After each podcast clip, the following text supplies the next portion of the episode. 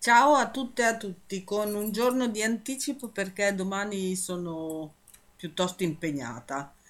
Eh, ovviamente i due terzi di questo podcast sono dedicati al terremoto in Kurdistan. I primi due articoli sono di Chiara Cruciati. Eh, questo è del- di martedì 7 febbraio, quindi un giorno dopo. A vederli accartocciarsi su se stessi sembrava che interi palazzi fossero stati riempiti di dinamite, implosi, sbriciolati, cumuli di macerie informe, informi, impossibile capire cosa fossero prima dell'alba di lunedì.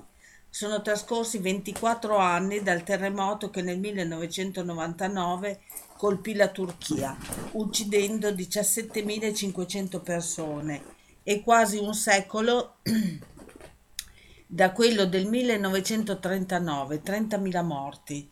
Il sisma che ha de- devastato il confine tra la Turchia del nord-ovest e la Siria del nord-ovest è sta- del sud-ovest, la Turchia e la Siria del nord-ovest, scu- scusate, è stato altrettanto potente, di nuovo nel, nel cuore dell'incontro-scontro tra la placca anatolica, l'africana e l'arabica, ed è durato un intero minuto.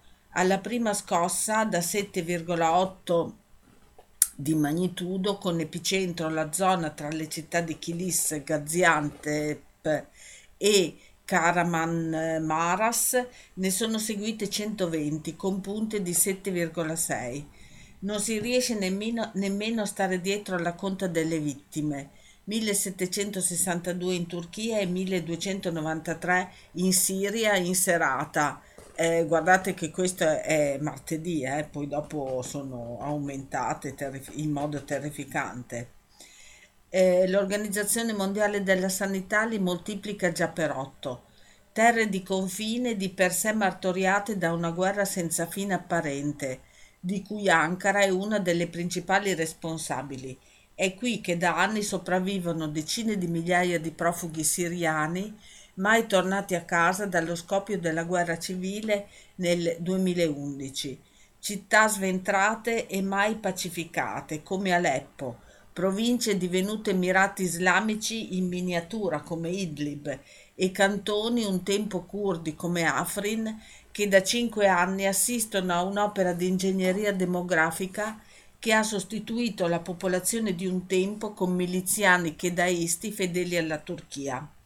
Il sisma è arrivato mentre sopra quel confine nevicava, un gelo insopportabile per chi ha una tenda come casa e per chi da ieri una casa non ce l'ha più, da una parte e dall'altra della frontiera. La corsa alla solidarietà è partita subito, dalla Russia agli Stati Uniti, alla Cina, al Qatar fino ai paesi europei. Il presidente turco Erdogan ieri dava conto di 45 pa- paesi che hanno offerto aiuti e 9.000 soccorritori turchi già al lavoro.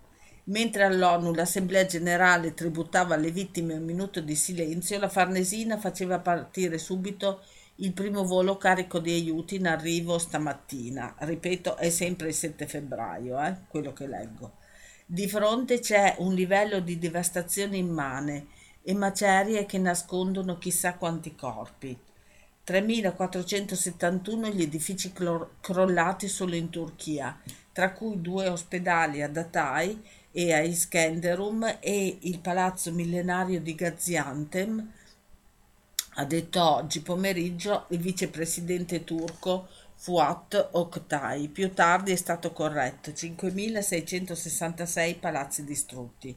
Un motivo c'è, lo spiegava ieri ad Al Jazeera Mustafa Erdik, docente all'Università di, Bo- eh, di Bogazici. Eh, una delle ragioni del numero tanto alto di vittime è la scarsa qualità degli edifici. Gli avvertimenti sono rimasti puntualmente inascoltati. Dieci anni fa il piano di azione per i terremoti dello Stato turco aveva già sottolineato come l'urba- l'urbanizzazione di massa degli anni 50 era stata resa possibile da uno sviluppo urbano fragilissimo, zero supervisioni e palazzi multipiano, multipiano tirati su male e in fretta. Qualche anno prima, dopo il sisma del 1999, il governo di Ankara aveva avviato un'analisi della, della situazione. È stato fatto pochissimo. Allora, l'altro articolo di mercoledì 8 febbraio. Ieri quegli enormi palazzi dai piedi di argilla si sono abbattuti al suolo come una massa di cemento che appesantisce i soccorsi. Troppe le macerie da rimuovere. Ankara ha dichiarato lo stato massimo d'emergenza, indetto sette giorni di lutto nazionale e chiuso le scuole fino al 13 febbraio. Ero sveglio, anche se erano le 4 di mattina, racconta il giornalista Ferhat Parlak di Silvan, in provincia di Diyarbakir. Il comune ci chiede di rifugiarci in centri polivalenti, palestre, sale per matrimoni, ma abbiamo paura che crollino anche quelli. Alcune persone sono nelle moschee, chi ha un'auto dorme lì, piove e fa freddo, siamo preoccupati. Nel 2018, per il suo lavoro di denuncia di violazione dei diritti umani, Parlac è stato incarcerato per un anno. Continua a lavorare, scrive di corruzione. Manca il controllo nel settore urbanistico ed edile. A Diyarbakir e in altre città negli ultimi dieci anni è partita un'ondata di costruzioni sfrenati, sfrenate senza rispettare i regolamenti comunali e i vecchi edifici rimasti vuoti sono lasciati a marcire. Uno strumento noto, quello della pianificazione urbana nel sud-est turco a maggioranza curda, che è servito nell'ultimo decennio per sfigurare la storia e il volto delle città, allontanare i più poveri e operare un'oculata gentrificazione politica. Dall'altra parte del confine, nella Siria del nord- nord-ovest, la situazione non è migliore. Qui a mancare quasi del tutto è una macchina di soccorsi efficienti eppure un coordinamento tra le varie autorità che controllano il territorio, il governo di Damasco, le enclavi islamiste filo, eh, filoturche e l'amministrazione autonoma della Siria del, nord- del nord-est il confederalismo democratico partito dalle comunità kurde. Non ci sono abbastanza escavatori e quelli che ci sono sono vecchi. Il commento di eh, May al-Sayeg, portavoce della Federazione Internazionale della Croce Rossa e della Mezzaluna Rossa. Le zone colpite sono poverissime, distese di comunità di sfollati interni che moltiplicano i bisogni immediati, mangiare, bere e coprirsi danni e morti si registrano ovunque, da Sheba, luogo di rifugio di centinaia di migliaia di sfollati da Afrin, a Kobane, la città simbolo della vittoria kurda sull'ISIS, a Sarmada, lungo il confine con la Turchia, nel pomeriggio i morti erano quasi 400. Era un piccolo villaggio prima della guerra, qualche migliaio di abitanti. Un decennio dopo è uno dei centri commerciali delle opposizioni islamiste siriane, a due passi dal territorio turco. Qua sono arrivati anche tanti profughi e la trafila è stata la stessa, palazzi tirati su in poco tempo, crollati come un castello di carte. Non c'è edificio che non sia crollato o danneggiato. Ci sono dispersi sotto le macerie, ma non ci sono soccorritori. Nelle prime ore sentivamo voci arrivare da sotto le macerie. Tante di quelle voci non le sentiamo più. Migliaia di persone in questo momento si stanno chiedendo dove sia lo Stato. Nurai Turkmen è una politica dell'HDP, il Partito Democratico dei Popi, Popoli, la sinistra kurda e turca sulla cui testa pesa da mesi la possibile messa al bando. È tra i membri del Crisis Coordination del partito da due giorni tenta di alleviare il dolore delle città colpite. Tante sono le città a maggioranza curda, altre alevite altre turche. Ci racconta di aiuti che non arrivano, di persone che chiedono solo cibo e acqua, che chiedono una tenda. Sono state lasciate al freddo, affamate e assetate. Sciolgono la neve per berla. Quella che esce dalle fontane è diventata torbida, fangosa accendono fuochi per strada, appendono coperte agli angoli degli edifici danneggiati per ripararsi dal freddo. Membri e sostenitori dell'HDP sono arrivati ovunque, ma non possono fare molto, anche a causa dello stop imposto dal governo. Tutti gli aiuti, che siano tende, vestiti o denaro, devono passare per l'AFAD, l'Agenzia per i disastri e l'emergenza, una sorta di protezione civile che in Turchia monopolizza gli aiuti. Abbiamo mobilitato subito le tante organizzazioni della società civile che sono attive nel sud-est. Ci spiega Faiz Yagizai, rappresentante dell'HDP a Strasburgo, per organizzare i primi aiuti, per raccogliere cibo, coperte, ma il governo ha imposto che tutto quanto raccolto sia consegnato all'AFAD. Così si rallenta l'intero processo. Non c'è tempo e l'AFAD non riesce a coprire tutta l'area colpita. Ci sono aree dove nessun soccorso è ancora arrivato, edifici che eh, non sono stati scavati da due giorni. L'HDP per bocca dell'ex co-leader incarcerato nel novembre 2016 Selatim Demirtas ha chiesto al governo di mobilitare l'esercito. Abbiamo un milione di soldati che potrebbero avviare un'operazione vasta in pochissimo tempo, spiega. Hanno tende, coperte, veicoli per agire subito ma solo una parte dell'esercito poche ore fa è stata mobilitata. La gente prova a fare da sé, ma il livello di devastazione è talmente esteso che la corsa contro il tempo pare già persa in partenza. È l'impressione che fosse in parte evitabile e l'impressione che fosse in parte evitabile avvelena gli, animi, gli animi, li comprime. Soldi scomparsi, palazzi tirati su con le mazzette, in fretta e senza regole. Dopo il sisma del 1999 il governo ha introdotto la tassa sul terremoto, continua Yazizai. In vent'anni sono stati raccolti miliardi di dollari per la prevenzione. Ancora oggi non sappiamo dove quei soldi siano finiti. Io forse lo potrei sapere in tasca Erdogan e soci. Chiusa la parentesi.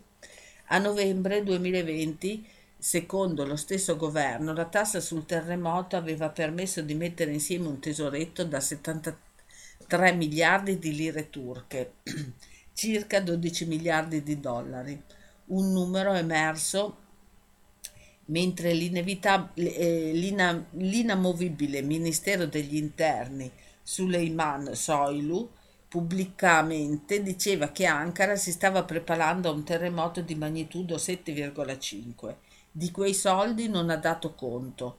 Ci hanno pensato i colleghi. Il, ministro, il Ministero delle Finanze nel 2020 ha parlato di denaro speso per la sanità pubblica senza dare dettagli. Quello dell'ambiente di un 18% dei fondi usati per trasformazione urbana, tra sostegno all'affitto per, per istituzioni e individui, mutui, mutui sfratti.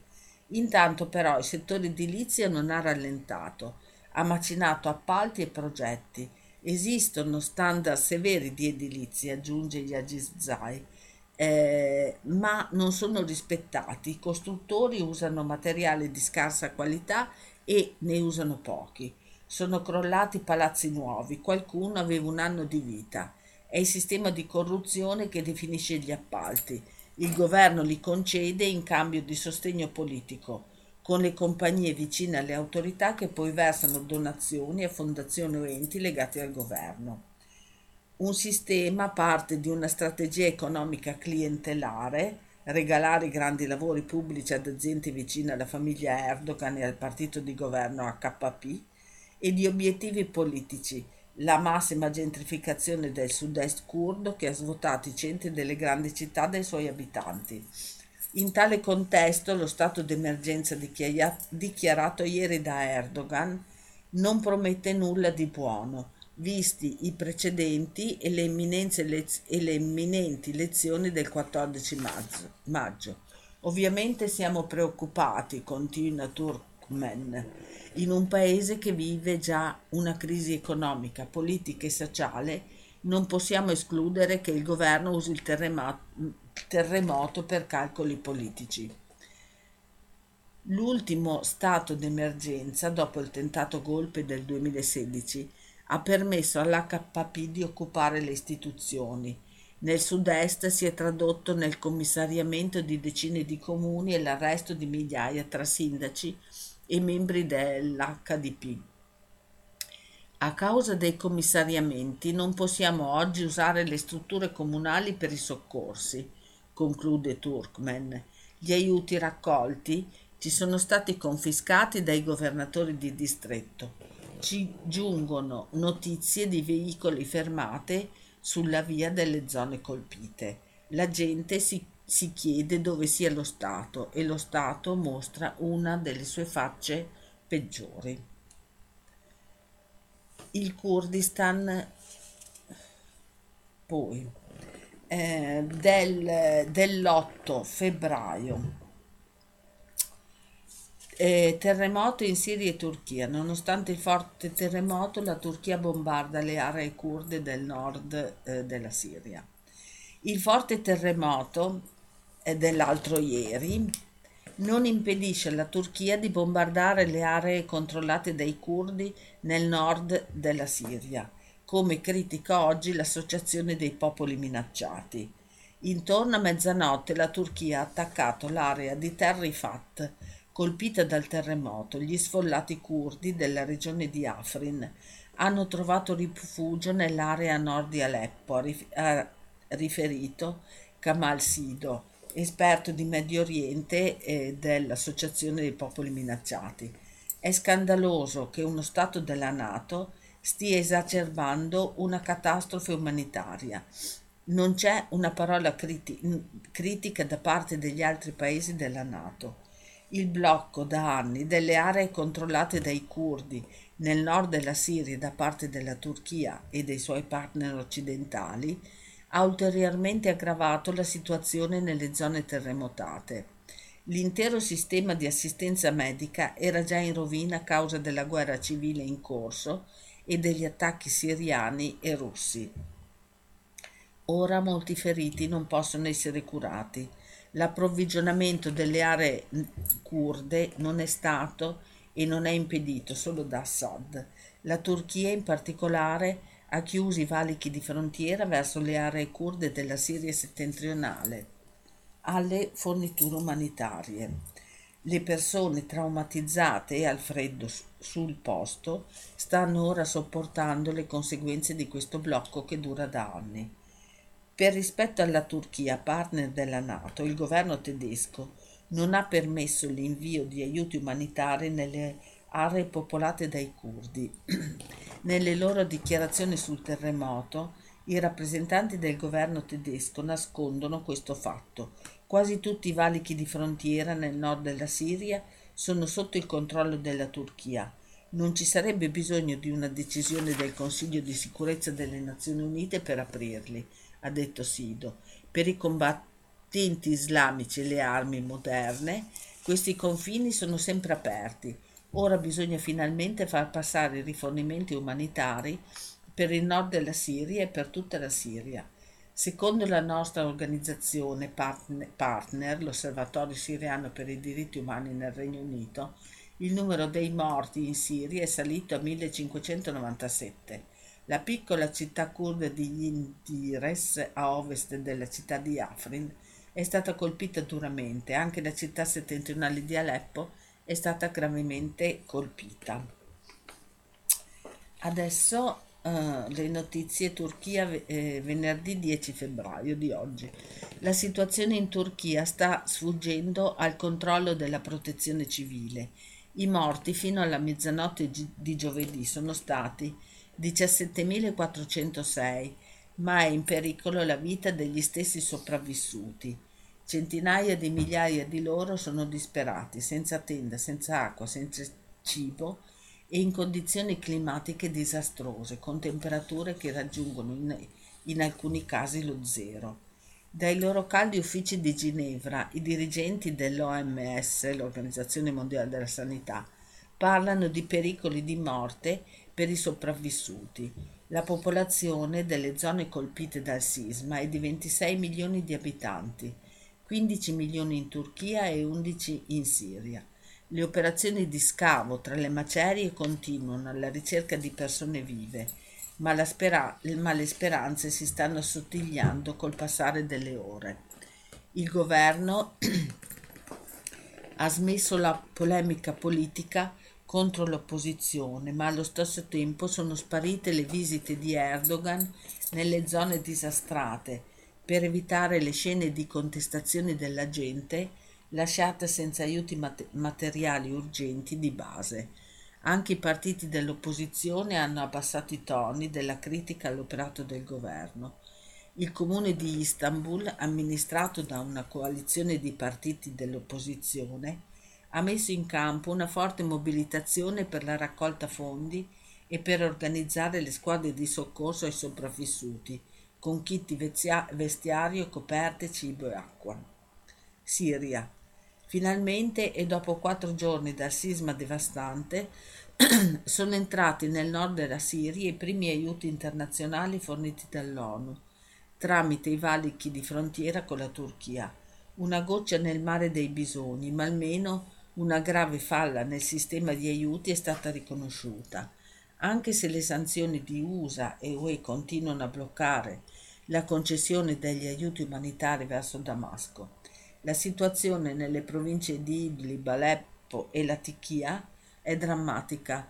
La gente eh, svolge con le mani e senza attrezzature meccaniche le ricerche tra le macerie delle case, gioia per l'estrazione di qualche bimbo e tanta tristezza per i corpi senza vita e per i dispersi. Alcuni villaggi di confine sul fiume Assi sono stati allagati dalle acque a causa del crollo di una diga. In un gesto criminale ed irresponsabile, l'esercito turco ha bombardato la linea di demarcazione tra la zona occupata e quella sotto l'autonomia curda. Centinaia di camion arrivati in soccorso alla popolazione sono stati bloccati. Nei territori sotto il controllo del regime la situazione non va meglio. Le attrezzature meccaniche per sollevare le macerie in molti casi sono rimasti senza carburante. Anche le sanzioni criminali sono all'origine di questi ritardi nei soccorsi. Il numero totale dei morti in Siria fino alla mezzanotte di giovedì e di 3.317 vittime. Una riflessione fatta eh, da eh, Linea d'Ombra, che è quell'associazione eh, di Trieste che eh, cura soprattutto i piedi delle persone eh, che arrivano dalla tratta balcanica. Allora, il terremoto fra Turchia e Siria ha colpito soprattutto la gente curda nella piazza del mondo, che è quella di Trieste, noi incontriamo spesso famiglie kurde prevalentemente di Turchia che fuggono dalla dittatura di Erdogan. Inoltre, di fronte alla nostra piazza del mondo ci sono due negozi gestiti da amici curdi dove spesso andiamo per le esigenze dei migranti con i quali è nata un'amicizia. Abbiamo quindi motivazioni molto concrete per esprimere la nostra solidarietà attiva a uno dei popoli più perseguitati del mondo. Conosciamo inoltre l'esperienza politica fondamentale dei curdi di Siria e eh, a Rojava e in altre località, esperienza di democrazia reale, uno dei tentativi più importanti oggi di praticare un nuovo modo di abitare questo mondo e per questo oggetto di violentissima reazione da parte della dittatura turca. Per tutti questi motivi siamo particolarmente addolorati per le gravissime conseguenze di questo terremoto. Adesso io continuo a leggere finché ho voce, eh? poi dopo quando non ho più voce smetto. Chiudo, chiudo la parentesi. Crimine organizzato ed estrattivismo. Eh, adesso andiamo in America Latina, di Raul Zibecchi. Eh, diciamoci la verità al di là di certe affermazioni di principio che lasciano il tempo che trovano, a noi non viene per niente facile considerarli tra elementi talmente correlati da non riuscire spesso più a distinguerli. Ma la violenza della criminalità organizzata, quella che in America Latina si è ormai soliti chiamare dei narco-paramilitari, l'azione degli apparati degli Stati-nazione e il modello economico ispirato all'estrattivismo che prevede l'accumulazione senza limiti costituiscono da un bel po' di tempo un'unica fitta rete per l'espropriazione. Raoul Zibecchi racconta da tempo la crescita esponenziale di questa connessione. In questo caso lo fa prendendo spunto dalla conferma che viene da una ricerca del Consiglio latinoamericano delle scienze sociali. L'analisi di Emiliano Teran Mantovani si centra proprio sulla criminalità organizzata come l'estrattivismo, dall'intimidazione e lo sgombero forzato delle popolazioni al controllo delle miniere e dei territori produttivi, fino alla gestione dei processi e dei canali di commercializzazione delle commodity. È un connubio perverso quanto ormai evidente che non può non costringerci a riconsiderare fino in fondo molte delle idee consolidate in decenni sulle istituzioni e i luoghi di difesa della democrazia. La malavita organizzata, la criminalità parastatale o il traffico di droga sono le forme che assume l'accumulazione per espropriazione estrattivismo nella zona del non essere, cioè nei territori dei popoli originari, degli afrodiscendenti e dei contadini dell'America Latina. Sebbene di solito siano presentate separatamente, come se non ci fosse nessuna correlazione tra loro, la violenza criminale, gli stati-nazioni e il modello economico costituiscono un'unica rete per l'espropriazione dei popoli. Questa conclusione scaturisce dal, dal lavoro del ricercatore Emiliano Teran Mantovani, che in un suo recente saggio collega le tre modalità indicate sopra. Sappiamo che la criminalità organizzata espropria i beni comuni dei popoli, spezza i tessuti comunitari, sfrutta e uccide le persone, oltre a degradare l'ambiente con le sue iniziative economiche con il sostegno sia di imprese private che degli stati.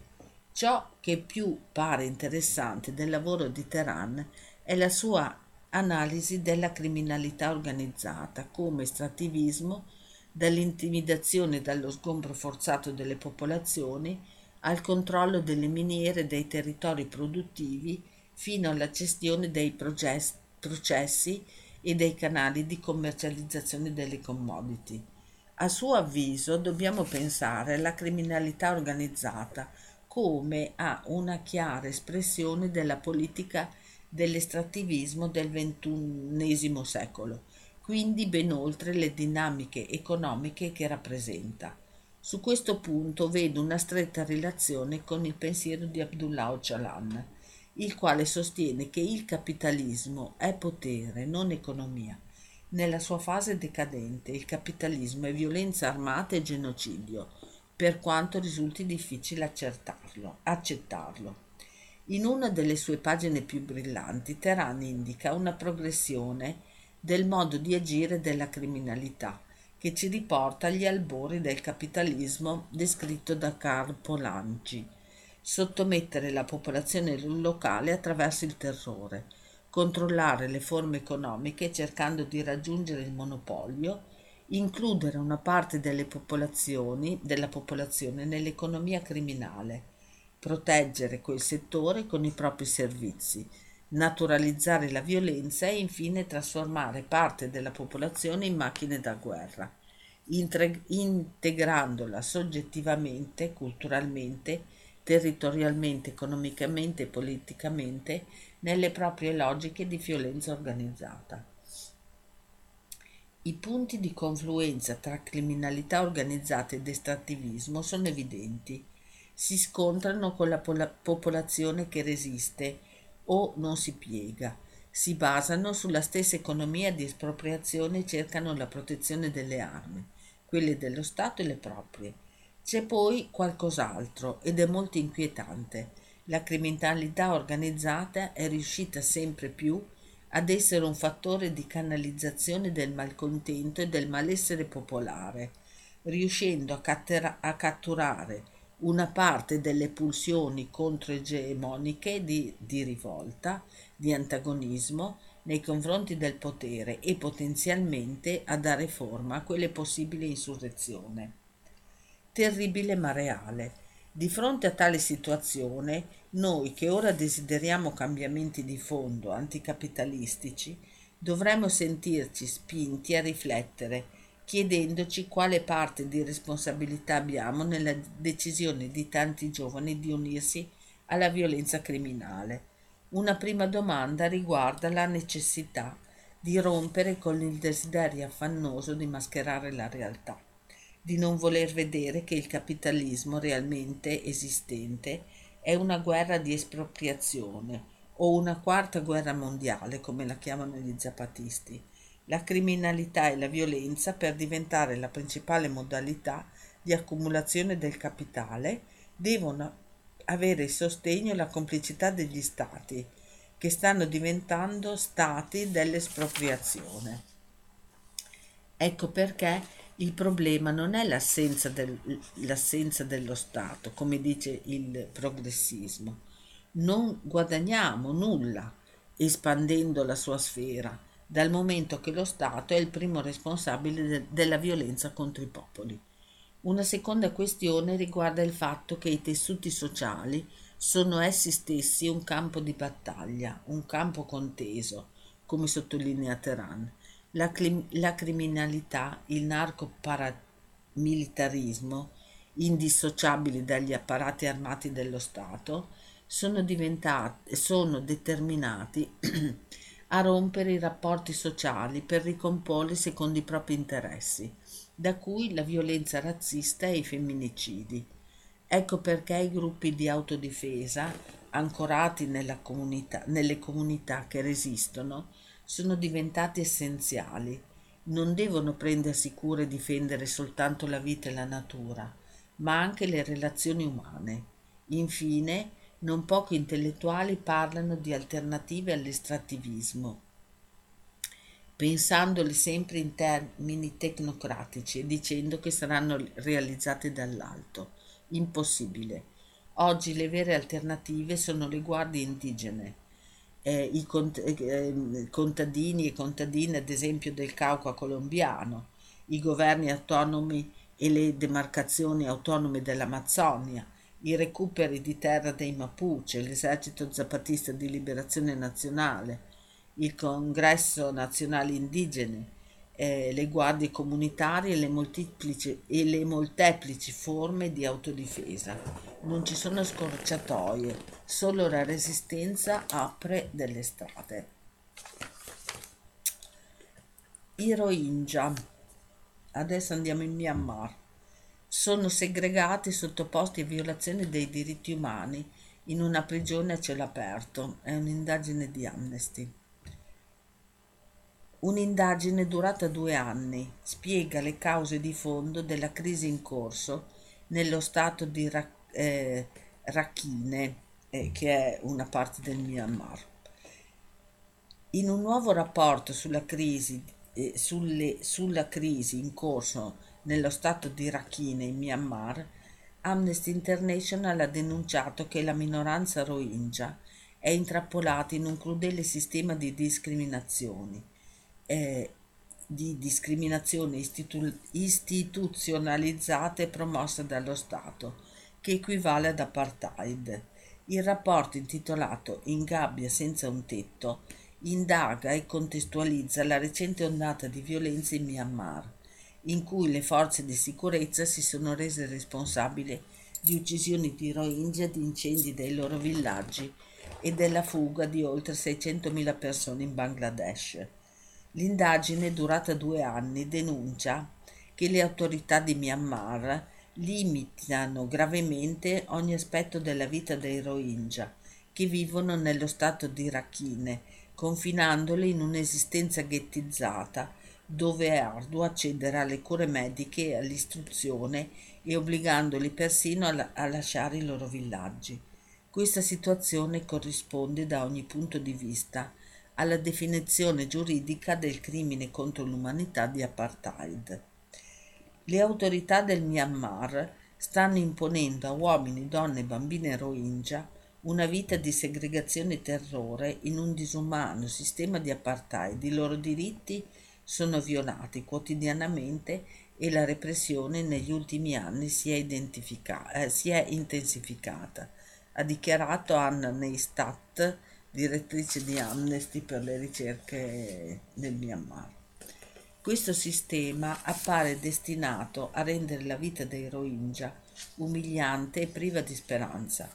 La brutale campagna di pulizia etnica portata avanti dalle forze di sicurezza del Myanmar negli ultimi tre mesi è l'ennesima estrema dimostrazione di questo atteggiamento agghiacciante.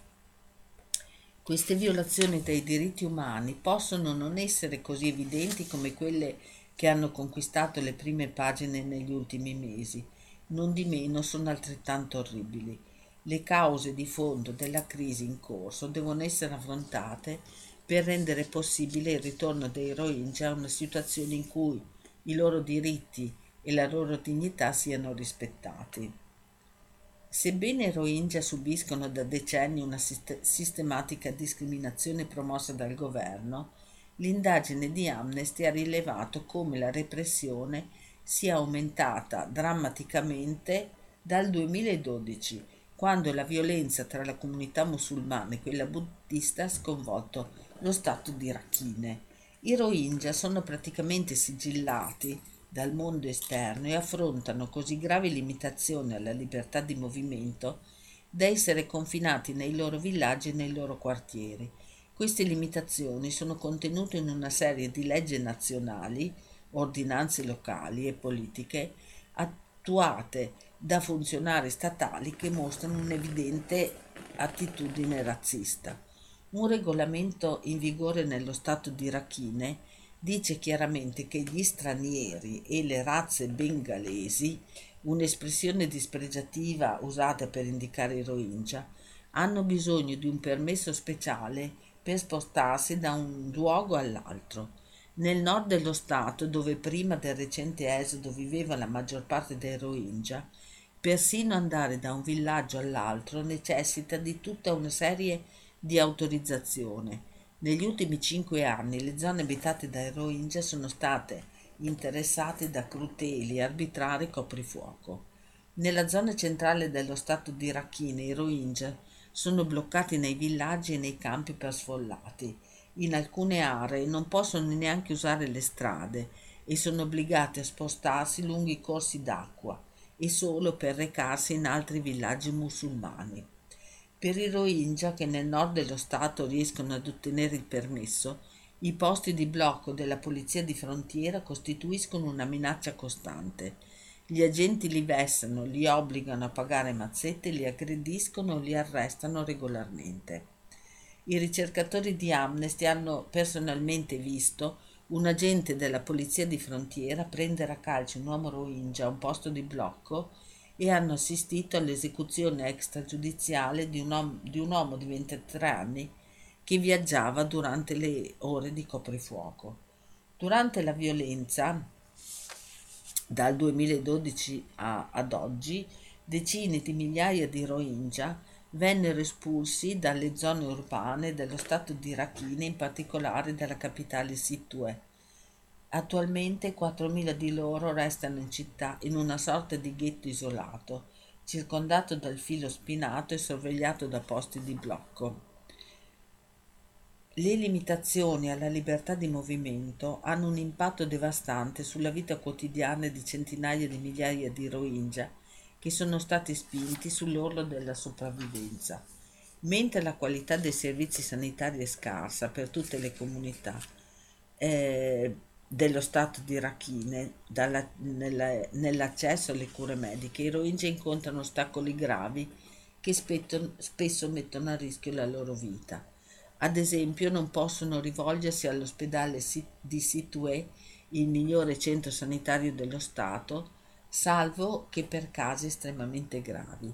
Ma persino in questi casi devono ottenere un'autorizzazione ufficiale e viaggiare sotto scorta della polizia. Nel nord dello stato di Rakhine molti non hanno altra scelta che cercare cure mediche oltre confine, in Bangladesh, ma soltanto le famiglie più abbienti possono permettersi il costo del viaggio. Questa è la testimonianza di un uomo di 50 anni. Avevo bisogno di andare all'ospedale di Situe, ma era vietato e comunque mi hanno detto che per la mia incolumità era meglio che non ci provassi nemmeno. Meglio andare in Bangladesh, mi hanno consigliato. Però costa parecchio. Mio fratello ha dovuto vendere alcuni campi di riso e un po' di bestiame per pagarmi il viaggio. Io sono stato fortunato, altri che non hanno i soldi finiscono per morire. Molti Rohingya hanno raccontato di aver dovuto pagare mazzetta al personale ospedaliero e agli agenti di polizia per telefonare ai familiari o farsi portare cibo da fuori altri hanno rinunciato del tutto al ricovero temendo di ricevere minacce dai medici e infermieri o di vedersi ne- negate eh, le cure. Questo riguardo al, um, agli ospedali dentro il Myanmar. Negare ai Rohingya l'accesso alle cure mediche è una cosa abominevole. Abbiamo incontrato donne che ci hanno detto che preferirebbero partorire in luoghi privi di igiene piuttosto che subire violenze ed estorsioni in un ospedale. Ehm, dunque, eh, smantellare il sistema di apartheid attraverso un'approfondita analisi legale dell'enorme numero di prove raccolte, Amnesty ha concluso che il trattamento riservato alle autorità eh, di, dei Myanmar e Rohingya equivale ad apartheid, un crimine contro l'umanità ai sensi della Convenzione contro l'apartheid e dello Statuto di Roma del, eh, del Tribunale Penale Internazionale.